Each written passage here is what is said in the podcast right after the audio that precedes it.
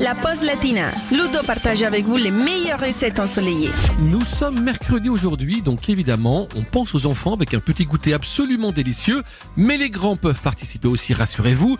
Je vous propose de préparer une tarte façon tiramisu pour 6 personnes. C'est une vraie dinguerie.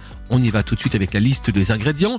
Il nous faut une pâte sablée, 20 g de beurre, 20 biscuits à la cuillère, 20 centilitres de café assez fort, 5 œufs, 400 g de mascarpone, 70 g de sucre blanc et de la poudre de cacao amer. Alors pour commencer, on va dans un premier temps préchauffer le four à environ 190 degrés, dérouler la pâte, la garnir dans un moule beurré et enfourner pour 30 minutes de cuisson.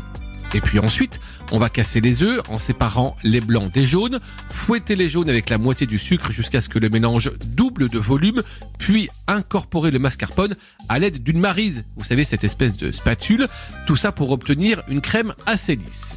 Et puis troisième étape, vous allez fouetter les blancs d'œufs en neige avec le reste du sucre, mélanger délicatement maintenant les deux préparations, et ensuite tremper les biscuits à la cuillère dans le café, en disposer la moitié sur le fond de tarte, recouvrir avec la moitié de la crème, ajouter maintenant le reste des biscuits et le reste de crème et me placer tout ça au réfrigérateur pendant au moins 12 heures et vous allez déguster cette tarte tiramisu fraîche bien sûr et saupoudrée de cacao amer.